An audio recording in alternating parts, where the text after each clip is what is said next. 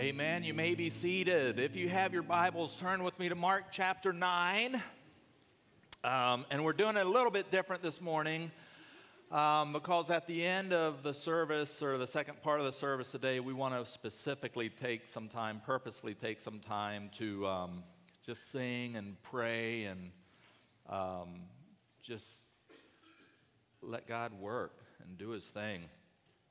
Uh, you know, Ryan had mentioned last Easter, or last Easter, this past Sunday, um, you know, everything was so cool. So, isn't it fun just to be together um, occasionally? And, um, but I think one of the, the coolest things about last Sunday was that we, that we could count. So there's probably more that we could just think of quickly. We had 129 people who participated in some way, shape, or form in Easter Sunday. So that means they maybe helped set up or tear down, or they might have uh, helped with kid life, or they might have helped over in the chapel or in the nursery. Uh, they may have been part of the prayer team. Uh, but at least 129 people who just stepped up and said, Man, I know Easter is a special time and I want others to be able to experience, so I'm going to do whatever I have to to make it possible for them. And so thank you for serving. Um, you know, that's one of our core values is serving as our lifestyle, and you guys uh, just, just did great, and I really appreciate it. Well, uh, we're continuing our series on uh, who is Jesus really. Um, we, we have this temptation to think that Jesus looks like me, he talks like me, uh, he eats the same food I eat, he, he likes the same music I like, which, by the way, in case you didn't know this, uh, his, Jesus' favorite, favorite music, style of music is Southern Gospel, in case you didn't know that. So just putting that out there. Um, he votes for who I vote for. I mean, you know, all this stuff. But out, outside of a few hints given in Isaiah 53, the Bible doesn't tell us what Jesus looked like. Uh, obviously, there are no pictures of Jesus, there weren't even drawings or paintings of Jesus. Um, but artists throughout the centuries have tried to imagine what he must have looked like. But the truth is, we really don't know. Um, and so, what we're doing in this series is trying to purposefully lay aside what we think, who we think Jesus is, and and we're just looking into the Gospels of going, who is Jesus really? And what kind of eternal difference does that make in our lives? Uh, so, if you are to summarize all of Scripture, the predominant uh, theme of Scripture is about the person and the work of Jesus, right? That's the summary of Scripture. It's all about the person and the work of Jesus. Uh, the summary is he, he, uh, he is God, I'm not, right? Um, he became a human being, he died via crucifixion, he was buried, he rose from the dead, and Jesus is the only all sufficient Savior of the world, period. Um, last week we talked for a moment about, um, we said we're, we're not mistakers in need of a life coach. We're, we're sinners in need of a Savior. And Jesus, the, the foundation of Scripture is Jesus is the only all sufficient Savior of the world. Um, that's the overall theme of Scripture. But in this series, we're breaking it down even more. Last Sunday, we talked about the uh, fact that Jesus is the hope of new life. Today, we're going to talk about Jesus as healer. Um, anyone who has spent any time reading through the New Testament realizes that Jesus was a healer. He didn't hide it. He didn't. Uh, he didn't um, withhold his power to heal. In fact, um, many miracles he publicly performed were signs of his promise to overcome. They were sneak peeks into what was to come. And so, the simple question of the morning that that I want you to ask yourself if you just kind of draw a circle around yourself, forget about who's around you, what you're doing for lunch, and all that. Um, what area of your life needs healing. Maybe physical. We often think of physical when we think of healing, but it could be spiritual, could be financial, could be relational, could be uh, addiction, it could be emotional, uh, any number of ways that you might need healing. And, and maybe you've been asking God to intervene for a long time, or maybe you've never really thought to ask God um, to bring healing. Uh, or you did ask Him to intervene, but it seems as if nothing has happened. And so the question is just what area of healing do you need in your life? Um, and the church tends to go to one of two extremes, and we have people here likely from both extremes and a lot of people in the middle. Um, either, either we never talk about Jesus being healer, or maybe some of us have come from backgrounds where that's all they talked about and it got weird. Okay? I want to avo- avoid both extremes and I want to see what the Bible says. As we look through Matthew, Mark, Luke, and John, it's, it's just simply undeniable that Jesus was a healer. Uh, if you go through all four of the Gospels, there's 37 unique miracles that Jesus performed in those Gospels. And out of those 37 miracles, 28 of those were miracles of healing. Um, Jesus came to be Savior, yes, but He also came to heal. Uh, another just kind of side note, random note here, we often think of healing as immediate, like this miraculous immediate, and, and sometimes it is. Uh, but sometimes there's a process of healing that takes place. But before we jump into Mark chapter 9, uh, let me just set the stage for you. Jesus is basically on a hike with three of his disciples, Peter, James, and John, and they, they go up to what's referred to as the Mount of Transfiguration. And this is where Jesus basically is revealed who he is to them. I mean, like with no doubt, this is who he is. And Moses and Elijah show up. God steps in, God the Father steps in and says, Yes, this is my son, listen to him.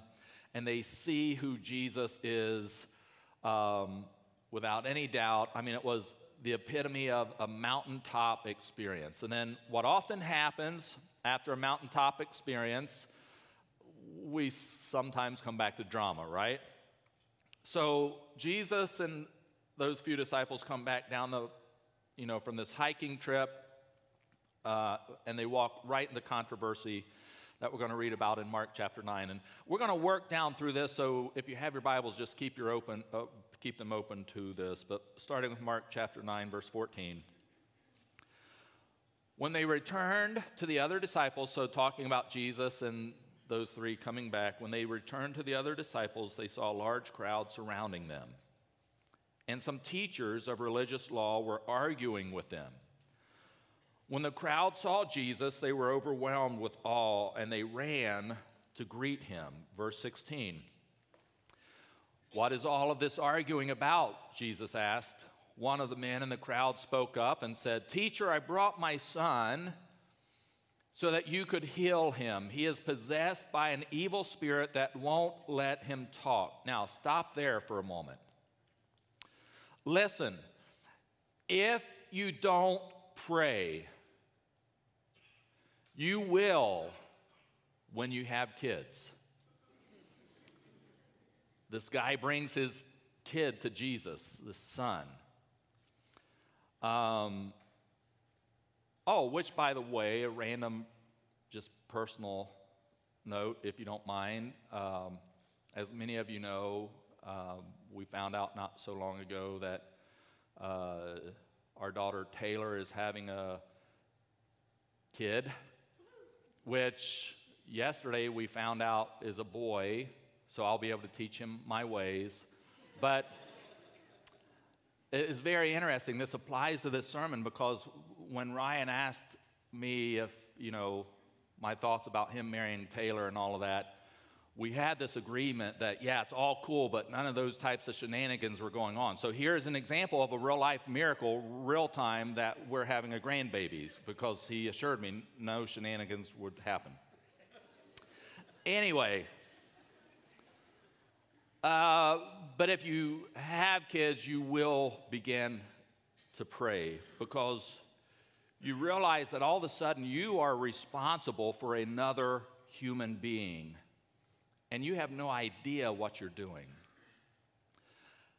You know, it's, it's interesting to me that in order to get your driver's license, you have to, what, drive like 40, 50 hours or something with a licensed driver to make sure you know what you're doing. And you have to take all these classes and watch these gross videos, and, and you um, have to pass a test and all of that. No, there's no requirement for parenting. And when they become a teenager, you'll pray even harder. Trust me if you don't have a teenager. But I, I, talking about kids, talking about teens, let me just mention another side note. We have a spiritual enemy who is after our kids. A very real spiritual enemy who is out to get our kids. And I never want to, and hear what I say, I never want to over spiritualize um, issues that need medication and therapy and counseling. I believe, I believe in medication and therapy and counseling. I am a, an advocate of it. Um, so I don't want to over spiritualize where that's never a needed situation, but I also don't want to under spiritualize either. Um, I understand that there are chemical things that go on in our brains, and medication and counseling and things need to happen. I am a proponent of that. But also understand there's a very real enemy who is attacking our kids. All right, back to the story, verse 18. And whenever this spirit seizes him, it throws him violently to the ground. This is the dad talking about his son. Then he foams at the mouth and grinds his teeth and becomes rigid. So I ask, I asked your disciples to cast out the evil spirit, but they couldn't do it. Now stop there. So this guy basically comes to Jesus says, Hey, I brought my boy to your disciples. In other words, I, I, I brought my boy to church, but nothing happened. you know, they couldn't heal him. And, and maybe some of you can relate that you didn't receive what you came to church for, but you're like, it, you know, you, you brought something and you walked out going, it didn't work. I asked God to come through for me, but He didn't.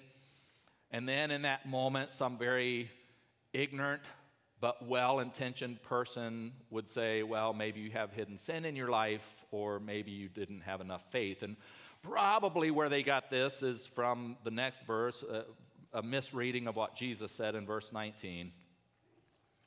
Jesus said to them, You faithless people, like faithless, as in zero, zero faith, okay? Um, it's important to understand that your faith is connected to your focus. Okay? Sometimes we make the subject of faith more complicated than it is, but your faith is connected to your focus.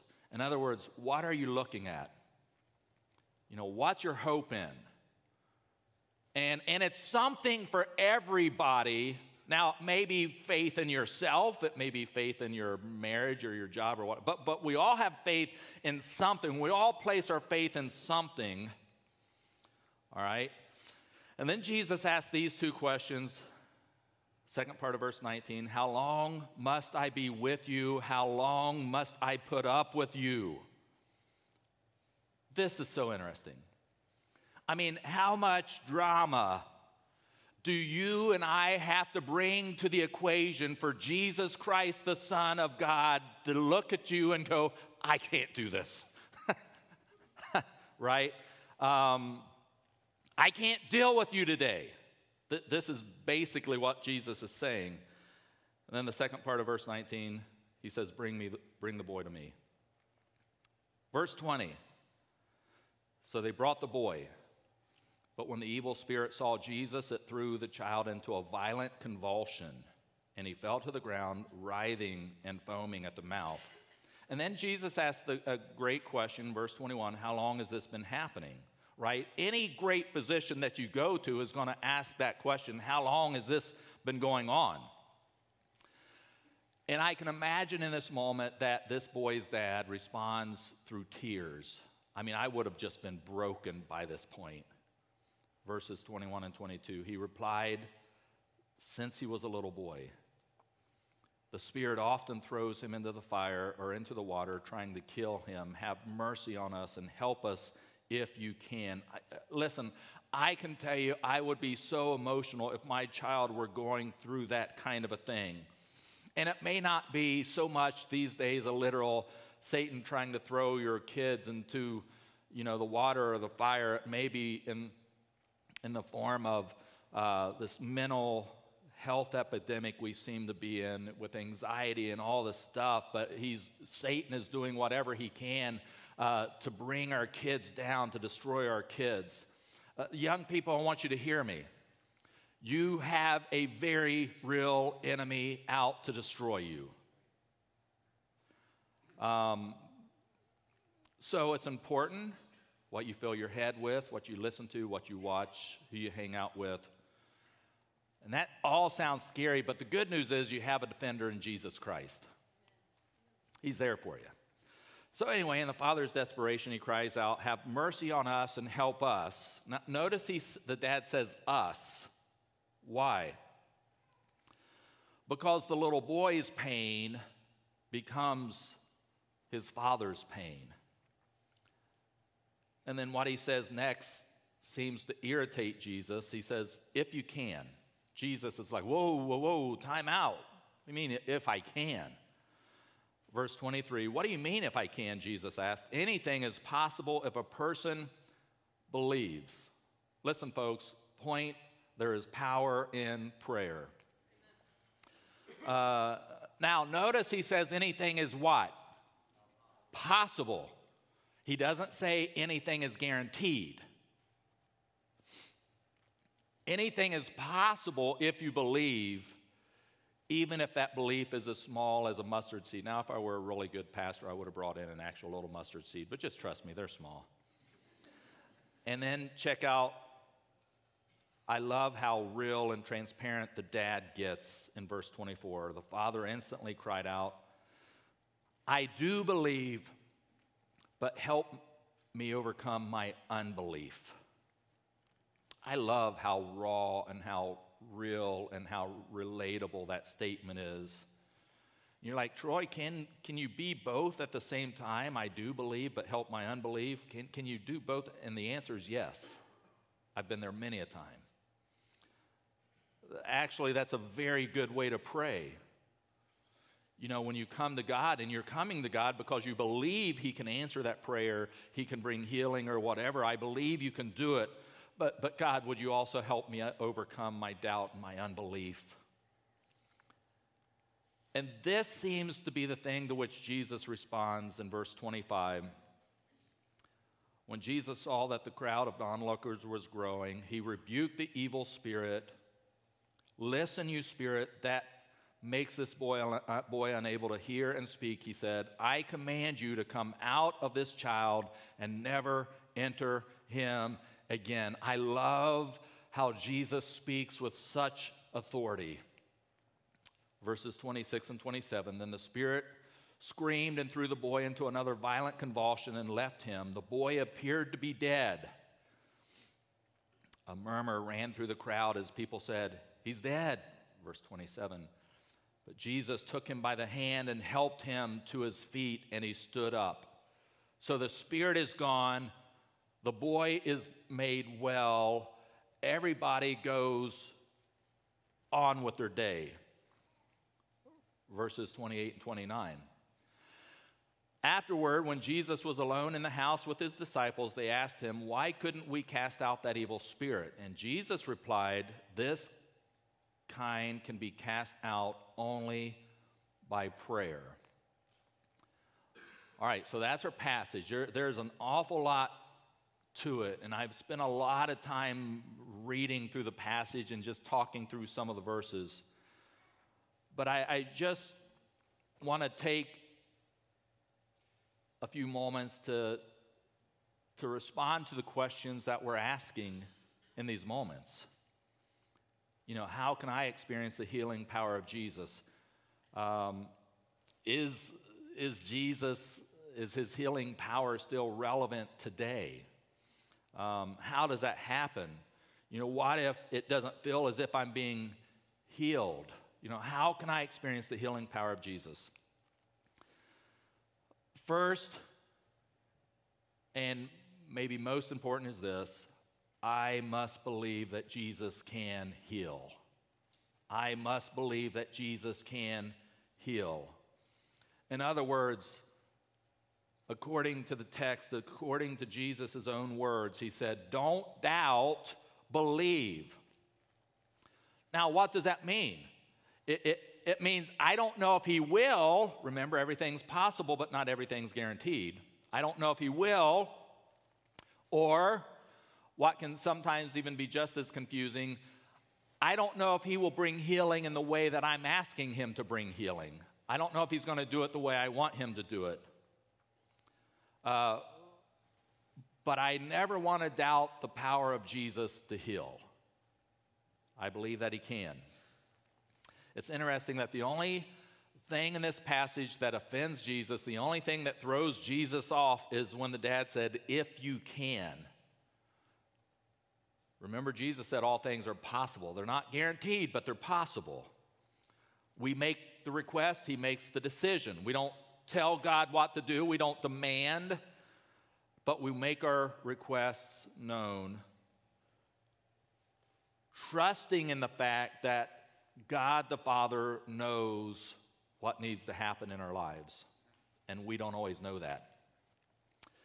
Uh, Jesus himself said, Would you please ask? I have the power to change things. Matthew 21, verse 22, is a direct quote from Jesus says, You can pray for anything, and if you have faith, you will receive it.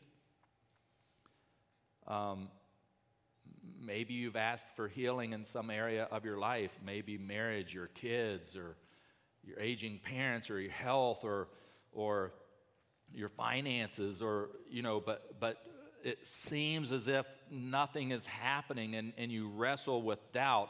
What do you do in those moments? You borrow the words of this dad in this story and, he, and your prayer becomes i do believe but help me overcome my unbelief. You see faith doesn't guarantee a miracle, but a lack of faith guarantees you won't get one. And we don't tell God what to do, we don't demand. Jesus says, Make your requests known and trust in his sovereignty. Trust that God knows what he's doing, even when we don't understand it, even when we don't get it. One of my favorite stories that I, I love to come back to all the time, literally one of the most powerful stories to me in Scripture, is Daniel chapter 3 with Shadrach, Meshach, and Abednego. And uh, if you grew up in church, you might know the story. If you didn't grow up in church, maybe this is your first time hearing it, but King Nebuchadnezzar, this evil king, told these three followers of God that they need to bow and worship him as king, King Nebuchadnezzar. And and that if they failed to do so, if they failed to deny the God they believe in, that they would be cast into this fiery furnace. And, and they, they make one of the most powerful statements in Scripture that I've ever seen. And in essence, they say, All right, King Nebuchadnezzar, go ahead. Uh, throw us in the furnace. We know God can deliver us. We know God can make this better. We know God can bring healing. We know God can bring, we know God can do it. But they go on to say, but even if He doesn't, we're still not going to bow to your gods. We're still not going to worship your idols. We choose to trust, period. I want that kind of faith.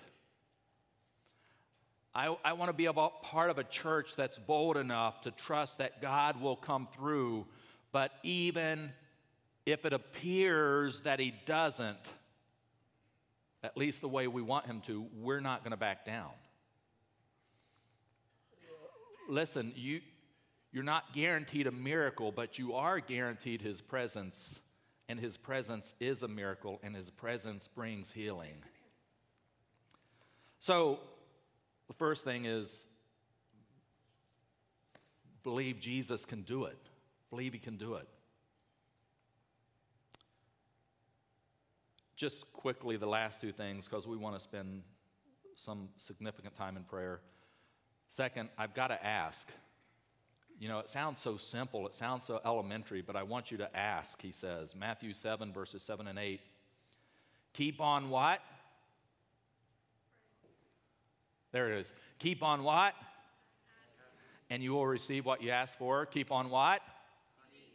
And you will find it. Keep on what?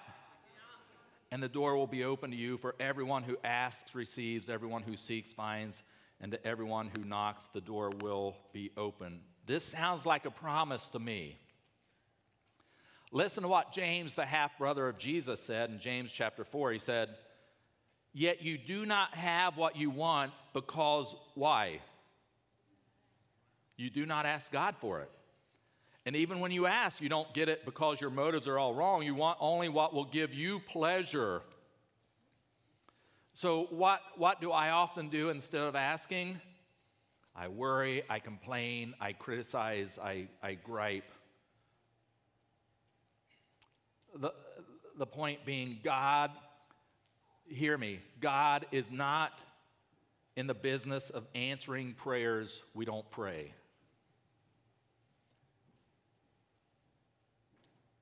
Third, I've got to believe that Jesus will always answer. Hear me this morning Jesus is not behind on his email. There's no vacation responder on his email saying, I'll get back with you in a few weeks. Um, he will answer you. He might say yes. You know, we're always hoping for a yes. I mean, anybody here love a good no? You ask your boss something? No. Oh, good. That's exactly what I was hoping. You ask your spouse something? No. Oh, good. That's exactly what I was hoping you'd say. No.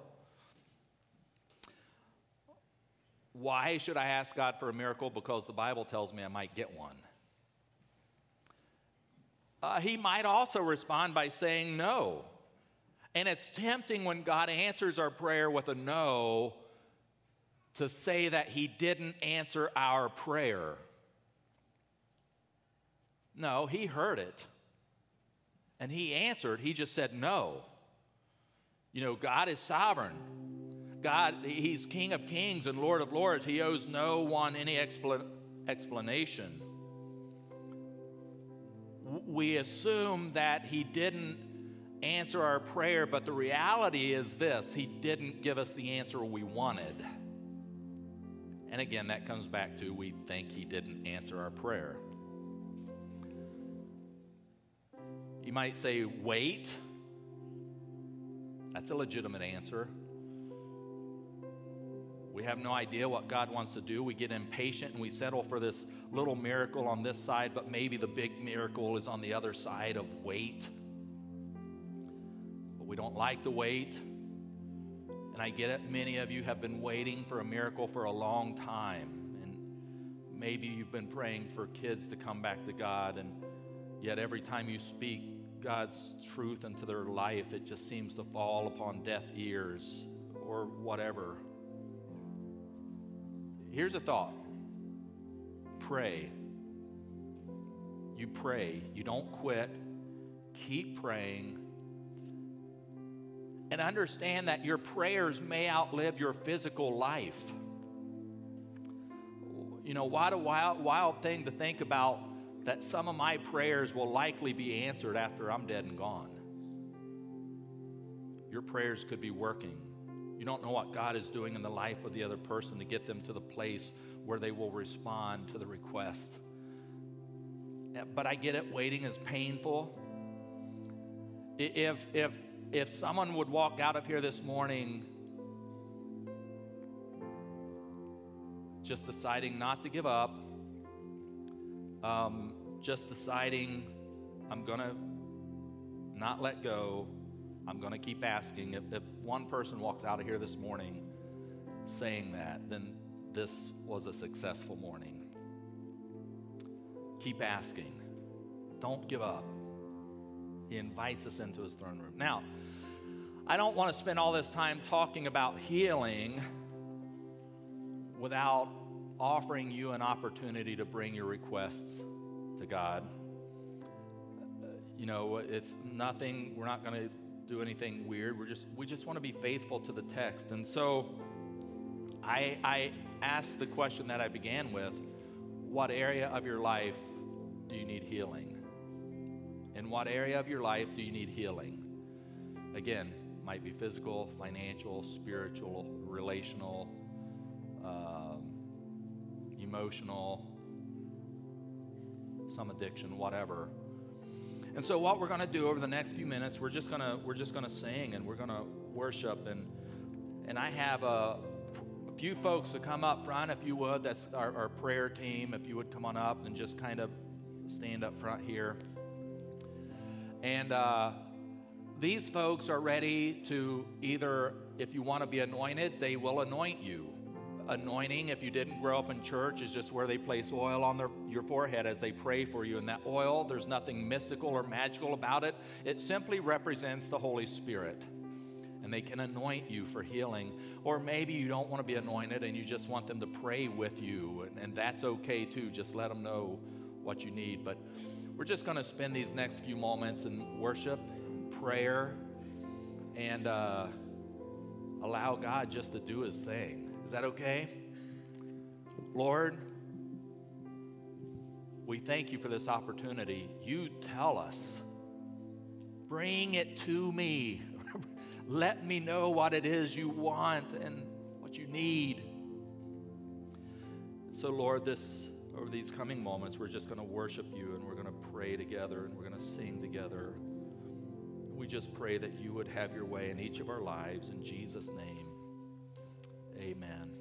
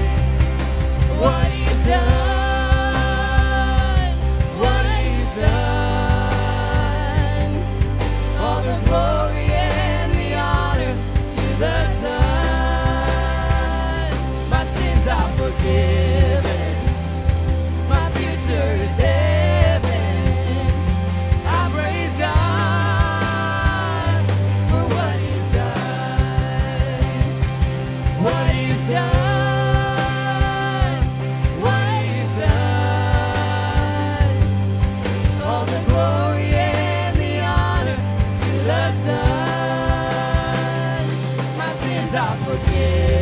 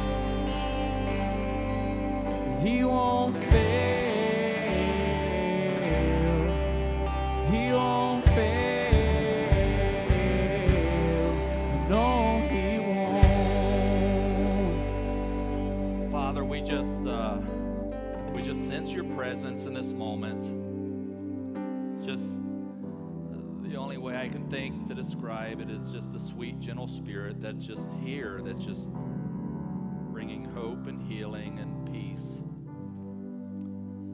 Lord, would you just continue to have your way in our lives? Lord, there are so many people in this room, so many people under the sound of my voice who could stand up and raise a hand and say that God has brought healing into my life or God is bringing healing into my life, and I'm one of them. We just take a minute to praise you.